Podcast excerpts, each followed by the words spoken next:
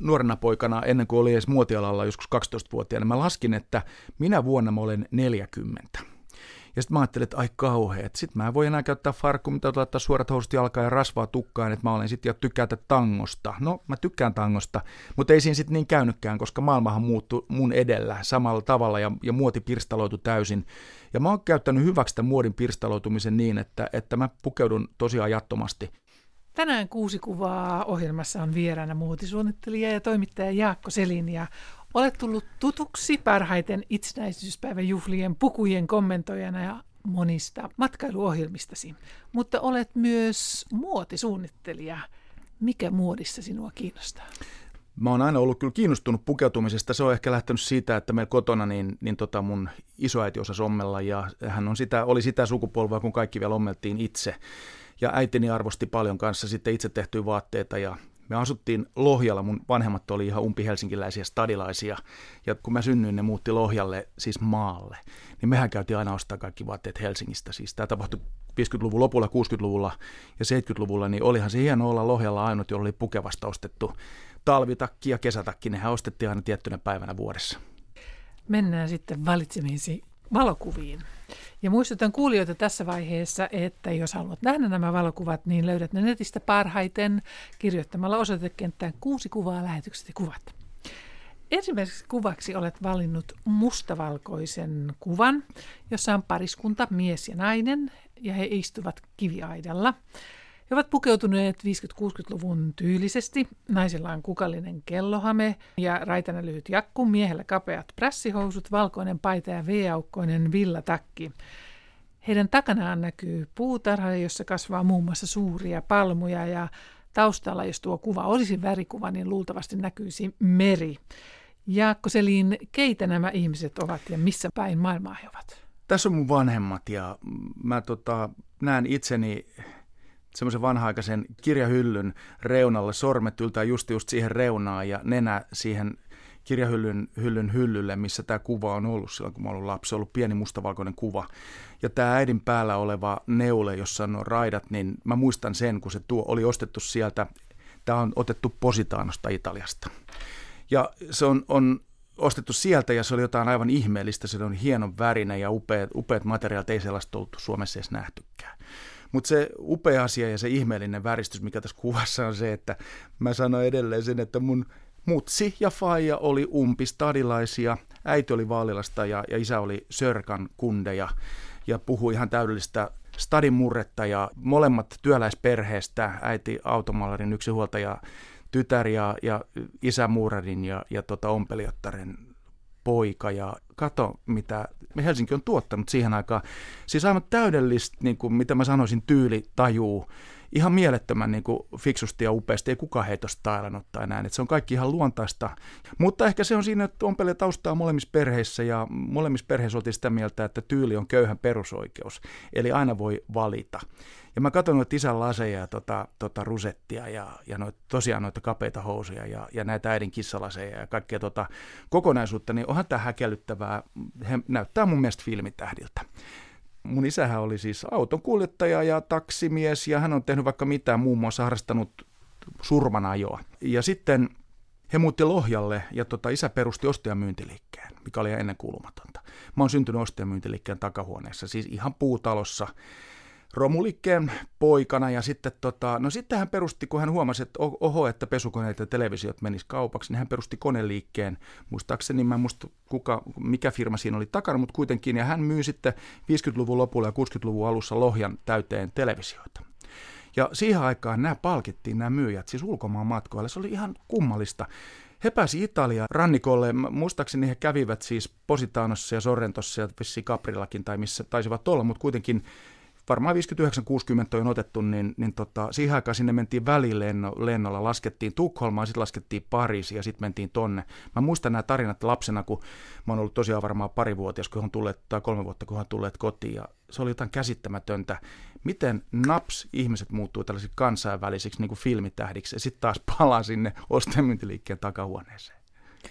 Niin Jaakko sinä olet tosiaan kasvanut siellä Lohjalla, niin millainen paikkakunta Lohja oli 1960-1970-luvulla?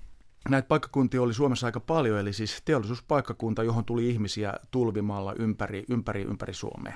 Ja, ja oli kaksi suurta paperitehdasta ja kaivos. Kaivos oli niin kuin perinteisesti lohjalaisten niin kuin oma työpaikka ja sitten näihin paperitehtaisiin tultiin muualta. Ja näitä perheitä mun vanhemmat siellä ostemyyntiliikkeessä palveli ja tämä oli niin kuin aikaa ennen kierrätystä, aikaa ennen kirpputoreja. Ja se oli sitä katsottiin vähän nenävartta pitkin ja sitä pidettiin vähän alarvoisena niin kuin yrittämisenä. Ja minäkin sain haukkumisesta siitä kärsiä koulussa, mutta mä olen sitä mieltä, että he teki kulttuuriteon. Ja he näitä nuorten parien, jostain pohjois tulee just avioitunut pari häkeltyneenä etelää, heidän mielestä varmaan Lohi oli suurikin paikka, saavat sieltä jonkun kaupungin asunnon tai muun, niin täytyyhän sinne saada sitten se kirjahylly ja ruokapöytä ja, ja sänky. Ensimmäisenä tietenkin sänky ja sitten keittiön pöytä oli äiti aina sitä mieltä. Ja mä aina muistan sen, että kun, sitten kun se kun heiluva kuorma lähti jonkun vanhan Fiatin katolla siitä meidän, meidän liikkeen edestä, niin äiti laittoi aina kukkaruukun tai ryjyn sinne mukaan, koska pitää olla vähän taidettakin kotona. Niin sinä kävit siellä koulua Joo. ja aloitit koulusi ja kävit ilmeisesti loppuun saakka, niin, niin millainen koululainen olit? Vaikea vähän sanoa, koska mä en oikein muista niistä ajoista mitään noista. Mä oon käynyt siis kansakoulun. Ihan sen takia, koska koulunkäynti oli mulla aina semmoista, että mä vaan menin sinne niinku tavallaan viihtymään, että mä osaan, en mä ymmärtänyt mitään siitä, että pitäisi jotain opetella tai lukea. Että mä pärjäsin muutenkin hyvällä muistilla ja supliikilla ja näin poispäin. Ja tota, kyllä se siinä meni, mutta tota, mun vanhemmat oli sitä mieltä, mä en tiedä minkä takia, että ei, ei panna mihinkään herrasväen kouluihin poikaa, että että ka- kansalaiskouluun vaan, että mä kävin kuusi vuotta kansakouluun, kun yleensä neljänneltä luokalta pyrittiin sitten oppikouluun ja kuudennen luokalla sitten opettaja soitti äidille, ja, ja, tai itse asiassa meillä ei ollut edes puhelinta siihen aikaan, kuvitelkaa, tämä oli siis 70-luvun alussa, niin tuli varmaan meidän liikkeeseen ja sanoi, että hän ei ota vastuulle tuon pojan ö, tulevaisuutta, jos te ette päästä sitä keskikouluun. No sitten mä menin keskikouluun ja pääsin sinne. Siinä vaiheessa mä olin sitten niin kuin vuoden vanhempi kuin muut. Kun mä olin syntynyt jouluna, niin mä olin aina aikaisemmin nuorin. Ja ei siinä mitään, mä menin sinne ja sitten menestyin kohtalaisesti ja sitten lukio siitä ja lohjalukio ja eikä siinä mitään, mutta koko ajan mua sitten ajoi nämä taideaineet ja kirjoitus ja kuvaamataide, jotka oli sitten aina, aina niin kuin ykkösenä mun jutussa ja ne urheilut ja muut jutut sai järjestää vähän taaemmas. Niin missä vaiheessa sitten huomasit sit sitten siellä sanoit, että piirtäminen ja tämmöiset kiinnostaa niin, että sinua kiinnostaa oikeasti esteettiset asiat. No mä luulen, että se oli ehkä siitä, että meillä kotona oli niin kuin sanottu, niin se estetiikka silleen vallalla, että, että mä ihmettelen sitä, että täysin kouluttamattomat vanhemmat pikkuhiljaa alkoivat ymmärtää, mikä on Jugendtyyli, mikä on, minkälainen on talonpoikas huonekalu, mikä on Biedermeier, niin kuin huonekalun jalan muoto ja tämmöisiä asioita. Ja, ja ihan sen takia, mitä sinne joskus sinne osto- ja myyntiliikkeeseen sattui tulemaan, koska se ei ollut mikään niin kuin antiikkiliike. Jotain sinne joskus tuli ja isä piti huutokauppoja ja jostain ne vaan ammesi sitä tietoa ja, ja se välittyi mulle. Ja sitten osattiin katsoa kauniita asioita ja osattiin ymmärtää niiden päälle, että meidän kotona ei kyllä koskaan ollut kitsiä. Että jos oli kitsiä, niin sillä oli joku tarkoitus. Jotenkin semmoiseen ympäristöön sitten niin kuin, niin kuin pääsin kasvamaan ja sitten mä olin tosi yksinäinen lapsi, että mä siellä vintihuoneessa viihdyin ja mulla ei ollut oikein kavereita, niin mitä sä muuta teet kuin piirrät ja maalaat ikone ja tutkit näitä asioita. Ni, niin mä pääsin sillä tavalla jotenkin tähän, tällaiseen visuaaliseen maailmaan ja kyllä se oli silleen, että taidetoinen korkeakoulu oli ainut mahdollisuus mulle. Siis mä voin kuvitellakaan, että mä halusin opiskella tai halusin lähteä pois Sehän oli se pääasia. Lähteä pois Lohjalta, mennä Helsinkiin. Niin se oli oikeastaan, taideala oli ainut sellainen siihen aikaan mihin mä voin niin kuvitella. Ja ei mua kukaan rajoittanut, mutta eikä, eikä sanonut mitään, jos ei nyt sitten kyllä kannustettukaan, että mä oon joskus sanonutkin, että mä oon enemmän tai vähemmän kokenut joskus olemaan niin vähän se näkymätön lapsi. Siis en, en sillä mielellä, että musta ei olisi pidetty huolta tai että olisi ollut jonkinnäköistä tällaista niin kuin välinpitämättömyyttä, vaan siihen aikaan vaan oli silleen. Mulla oli sisaruksia paljon, mä olin nuorin. Ja ne meni minne meni ja siinä mentiin perässä ja oltiin siellä täällä, niin kyllä se oli melkein, että yhteisö piti lapsista huolen ja äitiä sen ruokkinen. Niin kerroit tässä, että vanhemmillasi oli tämä osto- ja myyntiliike, niin millä tavoin se vaikutti sitten teidän arkielämään? No kyllä se vaikutti aika tavalla. Me tota, kaikki lapset oltiin siis kaikki viikonloput töissä. Eli tota, ja mä olin juoksupoikana koulun jälkeen ja ei sinne koti oikein mennä piti mennä sitten sinne ostomyyntiliikkeeseen. Kyllä mä vähän aina häpesin sitä sinne, kun se oli kuitenkin käytettyä tavaraa. Aina siihen aikaan oli sellainen laki, että ostomyyntiliikkeet ei saaneet olla uusissa taloissa, vaan ne piti olla vanhoissa taloissa. Ja nehän oli sitten romu puutaloja, vaikka äiti ja isä piti siistinä sen liikkeen, ja olihan se niin kuin silleen, nykyäänhän kaikki on että wow, ja mahtavaa, ja miten upeeta. Ja, mutta se oli vähän se todellisuus sitten siihen aikaan, niin kuin se suhtautuminen vähän toisenlaista. Ja todella isä piti huutokauppoja viikonloppuisia, kuule kyllä sitä useampikin vuodessohva kannettu ja herätty aikaisin sunnuntai-aamuna, kun muut, muut ehkä meni leikkimään tai saivat nukkua tai mitä tekivätkään, niin me, lähet, me, me lähdettiin sitten sinne huutokauppaa pitää ja mä myin sitten vähän vanhempana siellä teini-ikäisenä limsaa ja sillä sitten keräsin muuten rahaa vaatteisiin ja matkusteluun. Ihan pikkupoikana. Matkustelu on ollut tosi tärkeä osa elämääsi, niin miten paljon te silloin perheenä matkustitte ja missä? Mm, äiti oli sitä mieltä lapsille aina, että Suomi pitää nähdä ensin. Ja tota, ihan sitten sieltä lapsuusiästä, niin aina kun, kun tota, pidettiin, isä piti jonkun huutokaupan heinäkuussa ja sitten kun Nuija kolahti viimeisen kerran pöytään, niin hän saattoi mulle nyökätä sieltä lavalta sinne limsa, limsakioskin taakse, että joo, että nyt on rahaa tarpeeksi, että päästään lähtee. Sitten pakattiin lapset autoon johonkin vanhaan rämään autoon, joka vaihtui alituiseen siis. Mun isä oli kauppamies se ei koskaan ajanut pitkään samalla autolla ja ne oli vanhoja rämiä, se aina sai paremmin niistä, mitä se oli maksanut. Ja sitten ajettiin auton takapenkillä, istui lapset, lapsrivi ja, ja tota, Suomea ristiin rasti ylös alas, idästä ylös, lännestä alas, keskeltä ylös, Ruotsin kautta alas, ihan mitä vaan. Ja Suomi on kyllä koluttu moneen kertaan. Toinen kuva Jaakko Selinin kuvista on myöskin mustavalkoinen kuva ja se on kylteistä päätellen katunäkymä ilmeisesti Britanniasta. Sinä siinä nuorena poikana kävelet vauhdikkain askelin keskellä katua. Jaakko Selin, mikä vuosi ja mikä kaupunki? Lontoossa ollaan ja kuuluisella 60-luvun muotikadulla Carnaby Streetillä. Tämä on odotettu vuonna 78 jouluna. Mä olin siis tota, kaikkien niiden vintissä, vintissä vietettyjen vuosien aikana myöskin harrastanut itsekseni tanssia ja diskotanssia ja tykkäsin diskomusiikista ja erilaisista semmoista rytmeistä ja tota, kukaan ei tiennyt tästä mitään. Ja sitten mä osallistuin siis Uudenmaan diskotanssi, maailman ensimmäiset diskotanssin maailmanmestaruus- ja Suomen mestaruuskilpailut pidettiin, se on 78. Ja Uudellamaalla oli karsinat Lohjalla, mähän ilmoittauduin sinne ja voitin sitten mä pääsin tota, kulttuuritalolle Suomestaruuskilpailuihin. Tulin kolmanneksi tai jaetulle kolmannelle siellä tai jaetulle toiselle siellä, mä en muista, mutta kun mä olin sitten just täyttänyt 18 silloin, niin mä pääsin sitten edustaa Suomea tonne Lontooseen. Toki mä olin ennen tätä sitten, olen matkustanut Interraililla paljon ja, ja mennyt näin, mutta kun se 70-luvun matkustaminen oli niin erilaista ja 70-luvun maailma ja kaikki tämä juttu oli erilaista. Se oli niinku, ei se ollut vaikeampaa, mutta se oli paljon haastavampaa ja isompaa ja mahtavampaa ja ja hankalampaa kuin nykyään, niin se, että mä vapautuin ja kävelen tuolla keskellä niin kuin suurkaupunki tolleen, hopeatakki päällä, joku mitalikaulessa ja suosikkipaita päällä, niin, niin tämä on mulle semmoinen voimakuva, että mä en ole pystynyt tätä oikein aikaisemmin katselemaan, koska tämä style on niin kauheata, mutta sitten jotenkin mä oon ajatellut, että no hei, haloo, että poika Raukkaku olisi tiennyt, mihin se kävelet tuossa. Että oli ihan ensimmäisiä päiviä, kun mä olin siellä ja, ja tota, onhan se nyt hienoa, että viedään kuule limusiinilla viiden tähden hotelliin ja juotetaan Coca-Colaa ja, ja kysytään, että mitä saa herralle olla ja tässä on näin ja, ja mitä laitettaisiin musiikiksi ja kaikkea tällaista. Niin mä otin kaiken vastaan. Tosin mä olin aika viaton ja vilpitön, että mä en uskaltanut esimerkiksi sieltä hotellihuoneesta juoda niitä Coca-Colia, kun mä en tiennyt, että oliko ne mulle. Ja kaikkea tällaista. Niin kyllä vaan vauhtia otin tosta ja huomasin, että elämää, tai aina mä tiesin, että elämä on muuallakin. Ja mä olin vähän sen takia niin kuin levoton ja hermostunut, että miksi mun pitää olla täällä vinttihuoneessa lojalla. Ja, ja kun pääsee tällaista maistaa, niin mä sanoisin, että tässä kävelee niin kuin itsetuntoaan kasvattava kaveri, joka jättää taakseen kaikki pölyiset asiat ja ehkä myöskin sen, että mitä ihmiset ajattelee ja välittää. Ehkä oli aika ajatella myöskin omaa itseään vähän tuossa tilanteessa.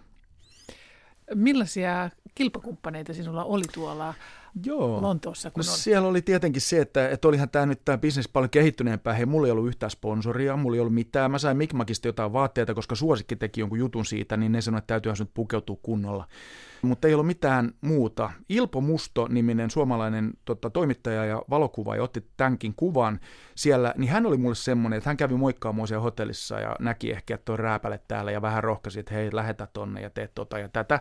Niin se oli musta, musta hienoa, mutta ne muut, suuri osa niistä kilpailijoista ei todellakaan ollut mistään pystymetsästä, että siellä oli ihan siis superammattilaisia, heillä oli omat puvustajat ja meikkaajat ja maskeraat mukana ja he olivat menestyneet omissa maissaan niin kuin viihdeohjelmissa ja kaikissa tällaisissa. Ja minä poika siellä kuule muista muistaakseni toista tulin noin 40 ihmisen satsissa. Tosin se taisi olla varmaan jaettu sieltä, olisiko siellä oli neljä tai viisi ihmistä siinä 11 joukossa, mutta kuitenkin niin musta se oli aika hienoa ihan tyhjästä ja nyhjästy. Ja aika vaikeasti, vaikeat oli kommunikoida muidenkaan, koska he olivat aika isoja staroja ja sitten tota, ja niin kuin sanottu, kaikki ei puhunut edes tietenkään englantia. Mä, mulla ei ollut siihen aikaan vielä paljon muut kielet hallussa, mutta englanti tietenkin.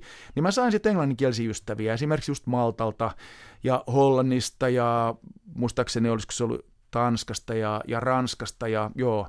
Mutta kuitenkin semmoisia, joita mä oon pitänyt ihan pari, paria ihmistä, Frankie Fu Malesiasta ja sitten joku japanilainen kaveri taisi olla ja, ja sitten nämä Maltan ihmiset, niin, niin kyllä mä oon sitten tähän, tähän aikaan vielä niin silloin tällä vaihdellaan kuulumisia, mutta mutta hyvin oli kansainvälistä ja iso se meininki, ja ajatelkaa nyt Leicester Squarella Empire Ballroomissa, joka oli varmaan siihen aikaan Euroopan isoin disko, niin järjestetään suora lähetys, jota kaikki ne kertauksineen ja, ja kaikki ne juttuineen, sitä on nähnyt tähän päivään mennessä 200 miljoonaa ihmistä sitä ihmettelen, että missä olit saanut tämän innostuksen diskotanssi? Sanoit, että itse olit harjoitellut Joo. jossain, mutta kuka Joo. oli antanut sen ensimmäisen? Mä olen, tota, mä olen itse asiassa, kun mä kerron, että mä olen vähän yksinäinen poika, niin siellä vinttihuoneessa edelleen, niin mun siskon kanssa oli semmoisen purujen keskelle vinttihuoneeseen rakennettu semmoinen hepponen huone, ja sitten se oli lastulevyllä jaettu kahtia, ja mä olin maalannut sen keltaiseksi sen lastulevyn, kun se oli muotia, kaikki kirkkaat Miranolle värit. Ja mä kaiket työt kuuntelin, siis siihen aikaan ei pelattu pelejä, ei ollut puhelimia eikä muuta, niin mä kuuntelin Radio Luxemburgia.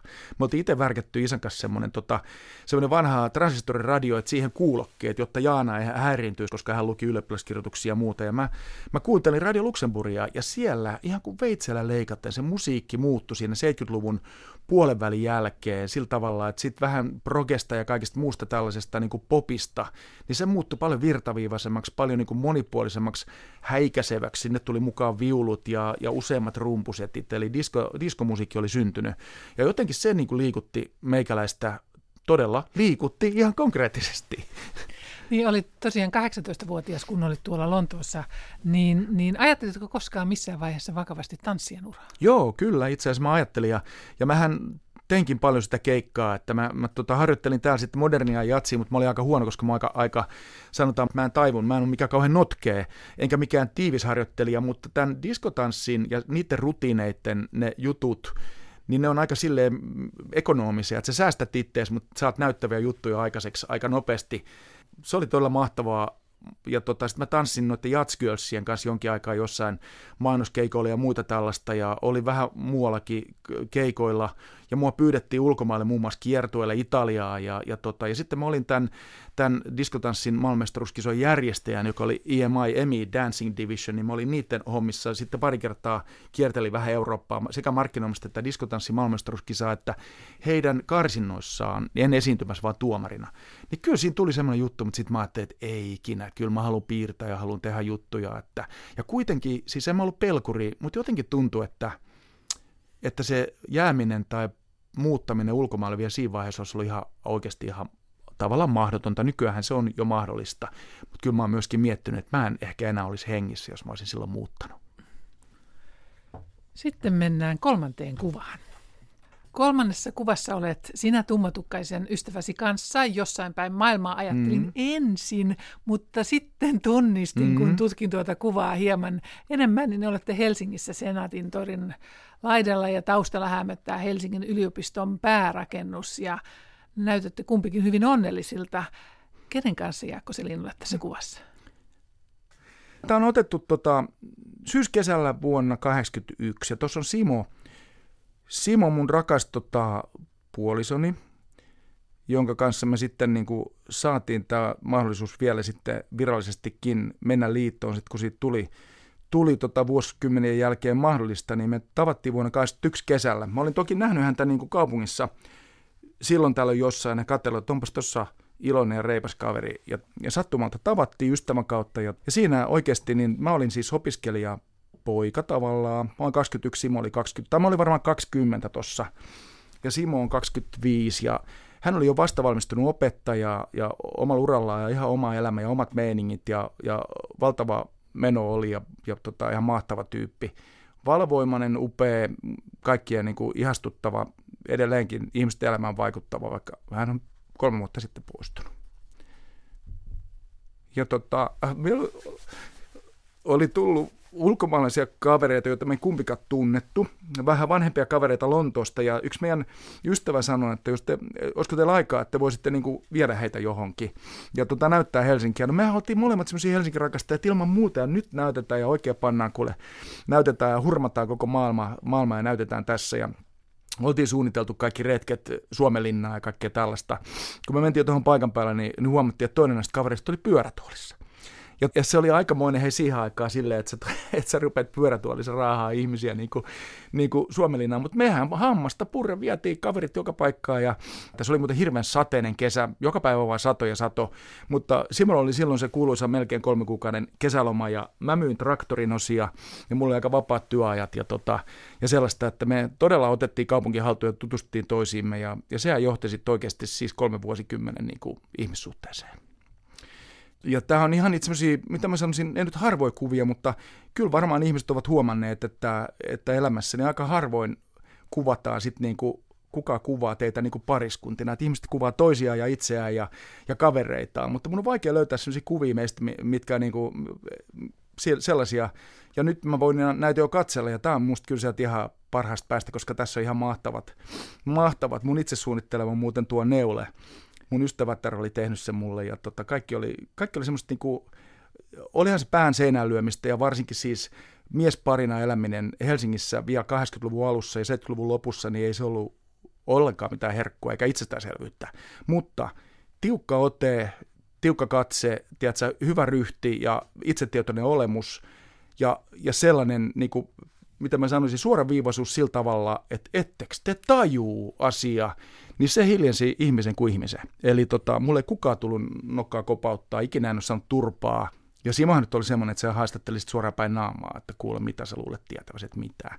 Ja mä olin taas toisella, mä oltiin vähän niin kuin good cop ja bad cop. Mutta kuitenkin se, että mä tota, otin sit, mä päätin ottaa, että kukaan ei sanelle mun elämää. Että minä pidän oman elämäni ja, ja yritän tehdä siitä niin kauniin ja mahtavan kuin mahdollista. Ja voisin sanoa, että onnistuin. Helsingin yliopisto ja taideteollinen, kuten itse kerroit tuossa hieman aikaisemmin, niin oli houkutellut ilmeisesti sinua tänne Helsinkiin hyvin vahvasti, niin miksi pyrit muuten taideteolliseen ensin opiskelemaan elokuvaa? Kun mä kirjoitin, niin sen jälkeen oli, oli tota ne ennakko, siihen aikaan tehtiin hirveästi kaikki ennakkotehtäviä. Mä kävin tekemässä ne ennakkotehtävät. Mä muuten pyrin lukiossa myöskin teatterikouluun ja pääsin toiseksi viimeiseen osioon, mutta mä en päässyt sen takia, kun mä olin niin nuori. Tietenkin kaikkihan näin sanoo. Onneksi en päässyt kirjoitusten jälkeen mä kävin siellä ennakkotehtävissä ja sitten tota, pääsin jatkoon ja sitten mä tota, todella pääsin sinne. Sitten mä ajattelin, että mä käyn vielä armeijan tuossa läpi ekaksi. Sitten mä kävin armeija ja enkä ikinä palannut enää kotiin, että mä palasin sitten vaan Helsinkiin suoraan sinne opiskelemaan. Ja toi elokuva-linja, mä en tiedä, ehkä sen takia mä, mä olisin niin halunnut ehkä graafiselle suunnittelulle, mutta mä olin sitä mieltä, että mä en ole tarpeeksi taitava, että mä en ole tarpeeksi hyvä piirtäjä, ja mä en ole niin kuin, että, sinne, että se on ihan tajuttoman vaikeaa. Mutta mä oon tajunnut sitä, että kaikkein vaikeinta oli päästä elokuva- ja TV-työlaitokselle, kun siinä odottiin vain kuusi ihmistä, ja pyrkijöitä oli hemmetisti. Ja ehkä liikkuva kuva oli kuitenkin moderni, se oli jännää, se oli erikoista ja kivaa. Mä olin tutustunut siihen paljon ja harrastanut itsekin kaitafilmausta ja, ja se oli niin kuin kuvakerrontana erilaista ja modernia ja, ja ihmeellistä ja jännittävää. Mutta kuinka ollakaan, niin mä törmäsin siellä siis – opiskelijoihin, joista mä olin, kaikista, mä olin toisiksi nuorin, Benjamin Orosa oli, oli nuorin ja mä olin toisiksi nuorin, kaikki muut oli kolmikymppisiä ja se oli siihen aikaan hirveätä. Matti Pellonpää oli mu, muun muassa mun, hän oli uudelleen kouluttautumassa mun, mun tota, vuosikurssilla ja musta ne kaikki oli tosi vanhoja käpyjä.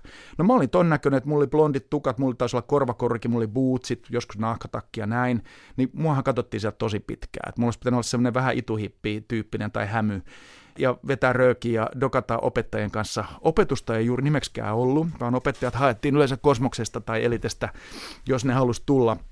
Oppiminen tapahtui silleen, että olisi pitänyt Rauni Mulberi tai Mikko Niskasta saunattaa ja läski selkää ja juoda kossua ja, ja sitä kautta päästä niin kuin harjoittelupaikoille ei tuommoiselle kaverille, jolla on koko maailma näkemättä ja Helsingistäkin vielä puolet näkemättä ja, ja iltaisin tuollaista niin ihanaa seuraa ja, ja ihana suhde niin tota, eihän, mua, eihän mä siitä kauaa kiinnostunut. Ja mä ajattelin, että minäpä vaihdan linjaa. Se ei käynytkään niin vaan, vaan mä todella sitten tota, pyrin uudestaan ja tämä muotimaailma ja, ja vaatetussuunnittelu tuli siihen ehkä vähän sen takia, että kukapa nuori mies ei vaatteesta tykkäisi ja, ja mä voisin niin kuin sinne u- uida aika sille iisisti ja kyllä mä niin vaatteita olin tehnyt ja suunnitellut ja näin poispäin.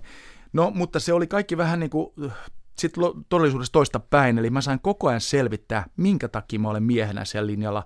Mua katsottiin kaksi kertaa tarkemmin, mun piti olla parempi. Se oli todella niin kuin, ei ollutkaan niin auosta, eikä, eikä se ollutkaan niin, niin, tota, niin osuva se juttu. Ja sitten kävi vielä silleen, että sitten kun mä olin siellä vuoden pari ollut, ja se oli kyllä ihan mahtavaa ja kivaa, ja olihan se nyt huomattavasti kansainvälisempää ja menevämpää kuin tuolla elokuva- ja TV-työlaitoksella, niin sitten tänne tuli Kaurismäki-ilmiö. Eli Kaurismäen veljekset, josta toinen oli opiskellut Münchenissä ja toinen tuli suoraan pystymetsästä ohjaamaan modernin eurooppalaisia elokuvia. Ja heillä oli nahkatakkeja ja heillä oli bootseja ja heidän kavereillaan oli korvakoruja.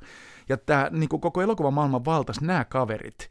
Ja mä olin jo sitten lähtenyt sieltä niin bisneksestä pois, että mä olin vähän ennen aikoja niin siellä, että se ilmapiiri muuttui hyvin erilaiseksi, että mä olisin hyvinkin voinut sujahtaa sinne sitten niin myöhemmin.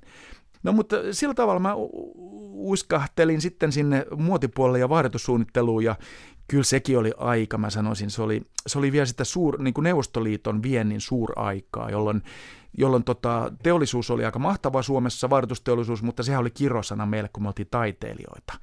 Ja mä silloin tota, suuntauduin enemmänkin niin työvaatteisiin, eli tämmöiseen niin funktionaaliseen suunnitteluun. Että mua kiinnosti niin kuin kaikki materiaalit, mua kiinnosti niin kuin, niin kuin, niin kuin erilaiset tavat rakentaa se vaate ja, ja tehdä niin kuin funktionaalisia ratkaisuja. Eli löysit itsesi vaateteollisuuden parista sitten? Kyllä joo. Mä tein tota, niin freelancerina ja mä tein muutamalle isolle firmalle. Mä oon muun muassa syypää moneen suomalaiseen tuulipukkuun, että älkää ihmetelkö siellä, että kun 14 000 kappaletta tehdään jotain tuulipukkua, niin onhan se niin kuin, kyllä se näkyy vieläkin tuolla kirpputorilla, vaikka ne on 30 vuotta vanhoja suunnitelmia lähdit ilmeisesti sieltä opiskeluista äh, kesken kaiken, koska sinut työelämä houkutti, niin, joo. niin sitten kuitenkin lopulta valmistuit sieltä. Joo, kyllä. Joo. Tässä oli silleen, että, että mä lähdin varmaan jo siinä 80-luvun puolessa välissä suurin piirtein silleen, koska tota, ei, ei kukaan mitään papereita kysellyt. Ja mä tein aika paljon kaiken, kaiken näköistä ja, ja lopulta sitten päädyin myöskin kirjoittamaan muodista ja vaatteesta ja Helsingin Sanomien kuukausliitteeseen. Ja se olikin aika pitkä ja vaihteleva ja hyvin antoisa, antoisa ura. Ja tota, kukaan ei kysynyt niitä papereita koskaan. Sitten mä opetin aina välillä ja tein, tein tällaisia asioita. Mutta sitten oikeasti mun isä sairastui vakavasti, kun hän jäi eläkkeelle sieltä ostemyyntiliikkeestä. Siis 60 olisiko ollut, mitä se olisi just tasan 65. Vuotias. Joo, vuotias. Ja hän tota jäi eläkkeelle sieltä sitten, mutta mitäs tuommoinen kaveri, kun on ikänsä kantanut niitä vuodessohvia ja pitänyt huutokauppoja ja ihmisten kanssa pälättänyt, niin eihän se siis kestänyt olla kotona. Ne äidin kanssa, kun kiertelee kaikki kirpputoreja, hoitaa semmoista hommaa ja alle vuodessa hän sairastui aivosyöppää ja kuoli.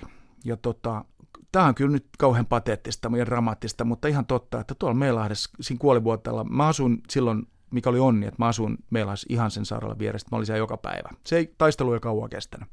Mä istuin siellä vieressä ja isä sanoi mulle, että Jaakko, että koittaisit ihan vaan, että älä kerro äidille, mutta koittaisit joskus valmistua. Se oli mulle niin kuin oikeasti semmoinen, se ei ollut vaatimus, se oli semmoinen niin kuin must. Testamentti. Testamentti. Ja sitten mä ajattelin, että ei niin paljon okkaa. Sitten pantiin iso pyörä päällä, alettiin katsoa tuttuja opettajien kanssa, mitä siellä oikein on niitä suorituksia. Niin kyllähän sieltä löytyi niitä paljonkin, paljonkin. Mutta sitten oli kaikki ruotsin kielet suorittamatta ja yksi taidehissa ja tällaista, mutta siinä yhden kesän aikana, sitten vaan istuttiin, mä istun siellä 20-vuotiaiden kanssa opiskelemassa ruotsia, me leikittiin, että me ollaan pizzeriassa, leikittiin, että ollaan Ruotsin laivalla ja se oli tosi antosaa. Ja silloin mulla kumpus semmoinen ajatus siitä, että ihan kuin autokoulussa on tämä talviajamisen ekstra, niin mun mielestä myöskin näissä akateemisissa opinnoissa pitäisi olla semmoinen juttu, että sä suoritat vielä jonkun osion 40-vuotiaana. Se on paljon antoisampaa, paljon hienompaa.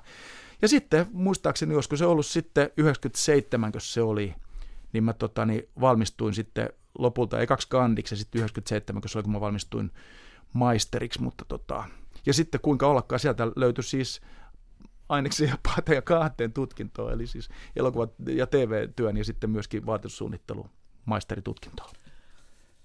Olet suunnitellut muotia muille ja puhunut muodista, niin mikä itsellesi on omassa pukeutumisessasi tärkeää, Jaakko Selin? Kun mä mietin nuorena poikana, ennen kuin oli edes muotialalla joskus 12-vuotiaana, mä laskin, että minä vuonna mä olen 40. Ja sitten mä ajattelin, että ai kauheet. Sitten mä en voi enää käyttää farkku, mitä laittaa suorat housut jalkaan ja rasvaa tukkaan, että mä olen sitten jo tykätä tangosta. No, mä tykkään tangosta, mutta ei siinä sitten niin käynytkään, koska maailmahan muuttui mun edellä samalla tavalla ja, ja muoti pirstaloitu täysin. Ja mä oon käyttänyt hyväksi tämän muodin pirstaloitumisen niin, että, että mä pukeudun tosi ajattomasti. Tosin mä menen siis nuoriso-osastolle ihan automaattisesti edelleen.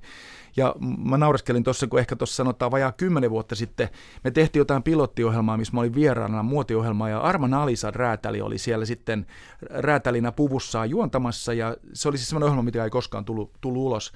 Ja hän sitten siellä jotenkin yleisölle sanoi, että katsokaa, että katsokaa, tuo mies on niinku nelikymppinen ja se pukeutuu kuin 16-vuotias kalifornialaispoika. Että se niinku halveksi mua vähän sen silleen, ehkä vitsilläkin, mutta kuitenkin. Ja nyt mä katson sitä kaveri itsensä, kun se on tuolla joku pääkalohuppari päällä riehuu ympäri maailmaa. Että näinhän tässä tullaan, muoti on pirstaloitunut, sä otat ne asiat, missä sulla on mukava ja kiva olla.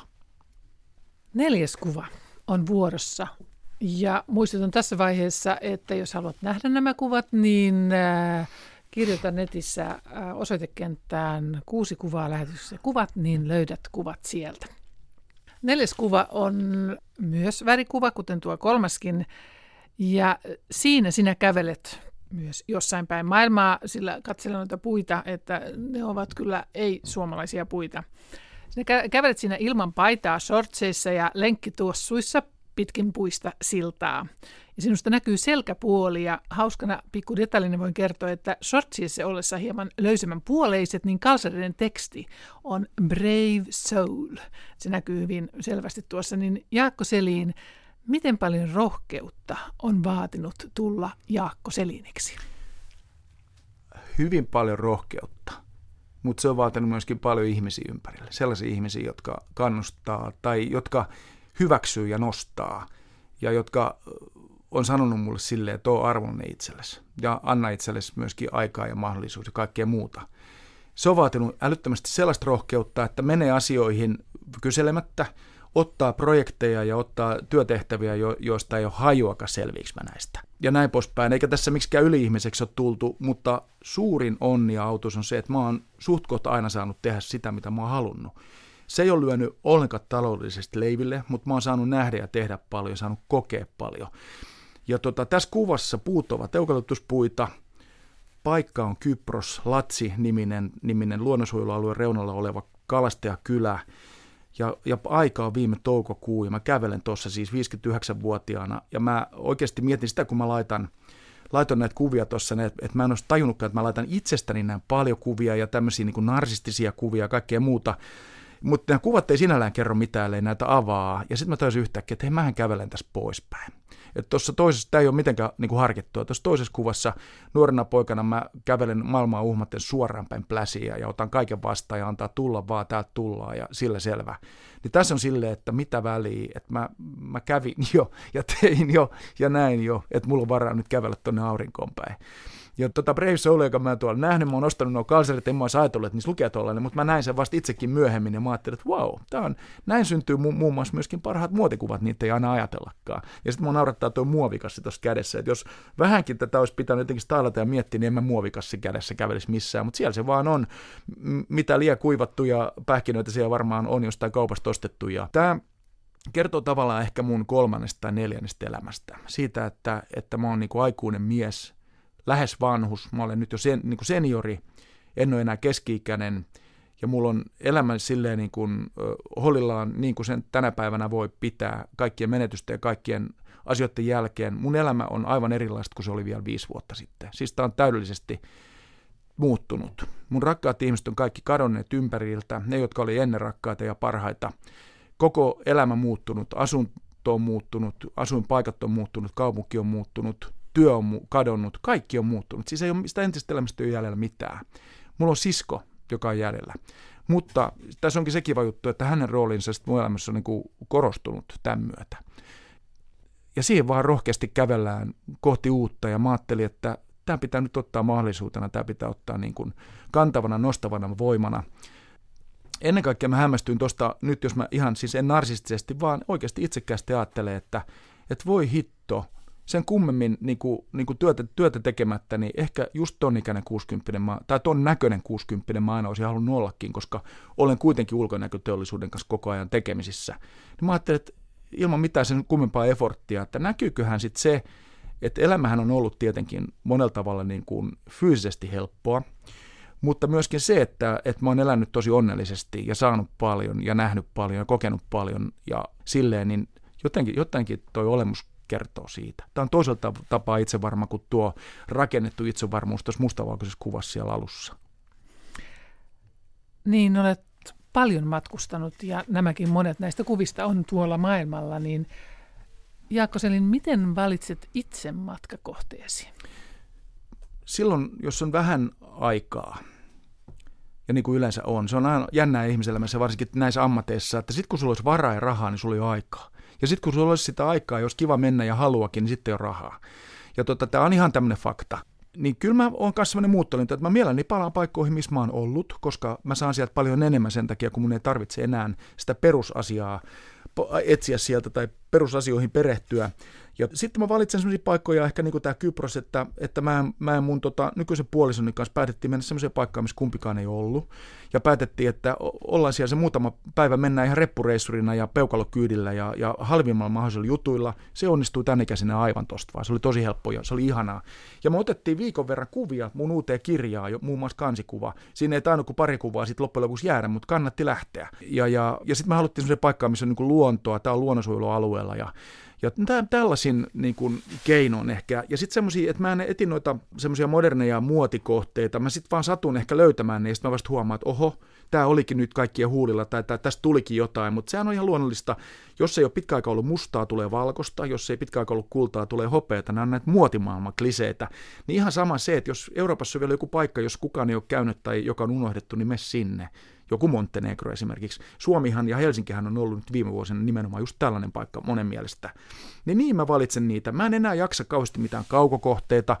Mä en jaksa lähteä kauas, enkä viitsi lähteä kauas, koska mä oon henkeä ja vereä myöskin Eurooppa-ihminen. Että Eurooppa ja Välimeri, mä oon Välimeren ihminen. Eli sekä Eteläranta että Pohjuranta, ne on niitä paikkoja, mitkä kiehtoo mua alat ja missä mä tunnen itseni, että mä oon kotona matkustaminen on kiehtovaa, mutta se on kyllä aika rasittavaa se pakkaaminen ja peseminen ja oikeiden kuteiden mukaanottaminen ja sitten pitäminen se matkalaukku jossain järjestyksessä, varsinkin joku pitempi aika. Ja, niin mikä ihme on vienyt sinua aina uusiin ja uusiin kohteisiin? No se on se levottomuus. Se on taatusti se levottomuus ja sitten se, että, että, että se jano nähdä jotain uutta, vaikka harvoin sitten kuitenkaan on sitten niin tikahtunut ja ilahtunut ja hämmästynyt ja, ja täysillä elävä, varsinkin nyt kun mä oon tota, tuon työn takia matkustanut siis pitkälti yli sarasmaassa ja tehnyt kaiken näköistä, tosin se on niin työtä, eli mä en ollut lomalla, niin se viehättyminen, mä en anna sille oikein edes tilaisuutta sen takia, koska tota, se on ikävä sitten viehättyä johonkin paikkaan, kun sä oot siellä sen kolme päivää tai kaksi päivää töissä ja pitää lähteä pois ja sitten sä rupeat niinku miettimään, miten sinne pääsee uudestaan. Niin e, mä viehätyn sitten jostain minimalistisista paikoista, niin kuin just tästä Latsi-nimisestä pienestä kylästä, jossa vaan asuttiin kuule bungalovissa e, sen kumme, kummemmin ja jälkeenpäin vähän luin siitä sitten enemmän näin juttuja, niin, niin se on sekä se levottomuus, että sitten se jonkin, jonkinnäköinen tarve niin kuin nähdä uutta. Eikä se pakkaaminen muuten niin vaikeaa, kun ottaa mahdollisimman vähän mukaan. Vuorossa on viides kuva. Ja kuvassa olet hyvin vihreässä maisemassa kyykistyneenä. Ja puista päätelen, että ole Suomessa, vaan taas jossain päin maailmaa. Ja sinun edessäsi seisoo touhukkaan näköisenä mm, pieni mustan koiran näköinen otus, Kukas tämä on ja missä te olette? Tämä on hauska. Mä ajattelin, niin kuin varmaan moni, ettei musta ikinä tule sitä setää, joka koiran kanssa tuolla kulkee ja joka, joka tota, rakastaa sitä lemmikkiä niin paljon, että siitä musta ei puhutakaan, mutta niin vaan tuli. Ja tälle oli siis ihan selvästi merkitys. Mutta kuinka ollakaan ollaan Suomessa? Ollaan jopa Vantaalla. Ihan totta. Kyllä, tämä on se japanilainen puutarha, mikä, mikä sieltä löytyy. Oi. Ihana pieni ränsistynyt puutarha, joka on oikein, oikein fantastinen paikka. Mä oon kova puutarha-ihminen, siis mulla on tasan yhdeksän neliöä tuolla Kivinokassa tota, mökkiä, siinä, sinne mä kasvattelen kaikkea kivaa ja tota, sen takia mä käyn kaikki puutarhat tänä keväisin läpi, että löytyisi jotain mukavaa ja, ja uutta. Tämän Zoron tarina on semmoinen, että me tota, häntä on odotettu kolme vuotta. Mä oon aina halunnut koiran, mulla ei koskaan ollut omaa koiraa. Ja, ja sitten mun, mun partnerin kanssa, niin hän on ollut allerginen ja on siirrytyshoito otettu kolme vuotta. Ja sitten me tota, alettiin miettiä tämmöistä tämmöistä koiraa, joka ei allergisoisi. Ja, ja tota, löydettiin Labradoodle-niminen rotu, joka on Labradoodin ja puudelin sekoitus. Ja, ja sitten tota, niin, espanjalainen vesikoira ja kääpiovillakoira ovat kaikki sellaisia ei-aariksuivia rotuja. Sitten me löydettiin yhdeltä tuttava valokuvaajalta Porkkalasta hevostilalta pentua, jos oli just tällainen sankari, siis aivan meidän sankari. Ja me oltiin päätetty jo ennen, siis täällä koiralla oli nimi ja panta ja nimikyltti ja kaikki jo ennen kuin se oli edes syntynyt, koska me oltiin päätetty, että se tulee meille ja se muuttaa meidän elämän. Ja moni aina ottaa koiran sen takia, että liikkuisi tai lähtisi liikkeelle, mutta tässä ei ihan käynyt kyllä niin, vaan mitä mä sanoisin, tämä henkisesti on nyt koulinnut meitä sille ihanasti tämä, tämä upea koira, koska ottaa vanhemmilla päivillä koira, niin siitä tulee vähän erilainen kuin esimerkiksi lapsiperheen koirista. Hän on rauhallinen, supersosiaalinen, koko ajan mukana, ja hänen nimekseen piti tulla Sorbas, koska me rakastetaan Kreikkaa. Sorbas piti tulla, mustajat, karvanen kaveri, mutta kuinka alkaa, että Sorbasta oli vähän vaikea huutaa, niin sitten lyhennettiin se Zorroks. Ja sitten mä tajuttiin, että tässä on espanjan vesikoira, että se on El Zorro, kunnes mä kuulin, että Zorrohan tarkoittaa kettua. El Zorro. Ja Zorro oppi nimensä heti, ekat kuukaudet se varmaan luuli, että sen nimi on ei tai ei saa, mutta sitten sit tuli Zorro. Ja nyt mä sitten yritän kiteyttää tämän, että jokainen ihminen, älkää harkitko sitä koiran hankkimista liian pitkään, vaan ottakaa heti kun te pystytte pitämään siitä huolta. Zorro on tavallaan merkki ja johtaja mun tälle ehkä viimeiselle elämälle, elämälle numero neljä tai elämälle numero viisi, joka on taas sitä, että mulla on nyt joku, josta huolehtii, joku, josta ruokkii, joku, joka ei tule ilman mua toimeen. Ja tai jolta mä saan paljon, joka on iloinen, joka lohduttaa mua, joka antaa mulle energiaa ja jota mä voisin katsella siis loputtomiin. Tämä pikkuherra oikeasti hassunkurinen kaveri, niin, niin tota, on sekä hurmannut kaikki muut ihmiset, että sitten tietenkin vienyt pala mun sydämestäni, ja, ja hän on niin, kuin niin olennainen osa, osa tätä elämää. Ja mun täytyy nyt sanoa ihan semmoinen kauhean juttu, että kaikkien järkyttäjien menetysten jälkeen, niin ei sitten ihminen niin elä täysillä, eikä se, ja sen, mitä mä sanon, elämän halukin on joskus kadoksissa – niin tämä pikkukaveri, me käytiin katsoa sitä kolme kertaa siellä hevostilalla ennen kuin, se, tota, ennen kuin me otettiin se, että se tutustui meihin ja me tutustui siihen ja että se oli niin kuin kaikin tavoin rakastettu, haluttu kaveri. Kun se tuli meille, niin me päätin elää vielä 15 vuotta. Se on hyvä päätös. Ohitat muuten, kuten itsekin paljastit tässä kohta uuden vuosikymmenen, niin mm. miten ikääntyminen vaikuttaa sinussa.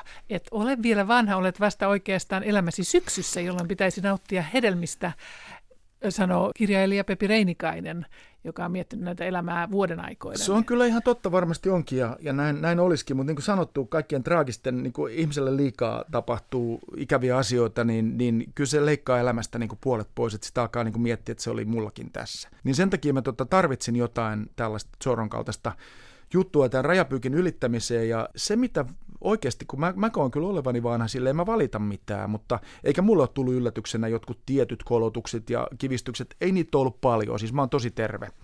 Kop kop. Ja, ja tällaista, mutta, tota, mutta mä oon huomannut tämän, että, että tota, aika aikaisessa vaiheessa mä aloin antaa aistajani pois. Siis mä aloin antaa osaa näöstäni, mä en kuule enää niin hyvin, eri, erilaisia aisteja, jotka jo tukka lähtee, mutta, tota niin, mutta kuitenkin, että se on sitä, että mä ilomielin, mä oon, käyttä, mä oon saanut ne ja mä oon kehittänyt niitä ja ne on olleet todella tarpeellisia, ne on olleet mulle niin kuin ainutlaatuisia, mä oon nauttinut niistä, mutta nyt on aika luopua niistä. Niin mä annan niitä aisteja pikkuhiljaa myöskin pois ja mä ymmärrän sen ja hyväksyn sen ja keskityn johonkin olennaiseen. Mä menen niin kuin tavallaan syvemmälle itseeni sisälle, että kaikki ulko, ei ole enää niin ulkosta, vaan itse asiassa se, mitä on pään ja sydämen sisällä on niin kuin aina vain tärkeämpää ja tärkeämpää. Jaakko Selin kuudes kuva on nyt vuorossa ja se on vielä ottamatta. Se on ehkä kuva, joka on jäänyt ottamatta tai tulevaisuudesta oleva kuva, niin mm. mitä haluaisit, että tuossa kuvassa näkyisi?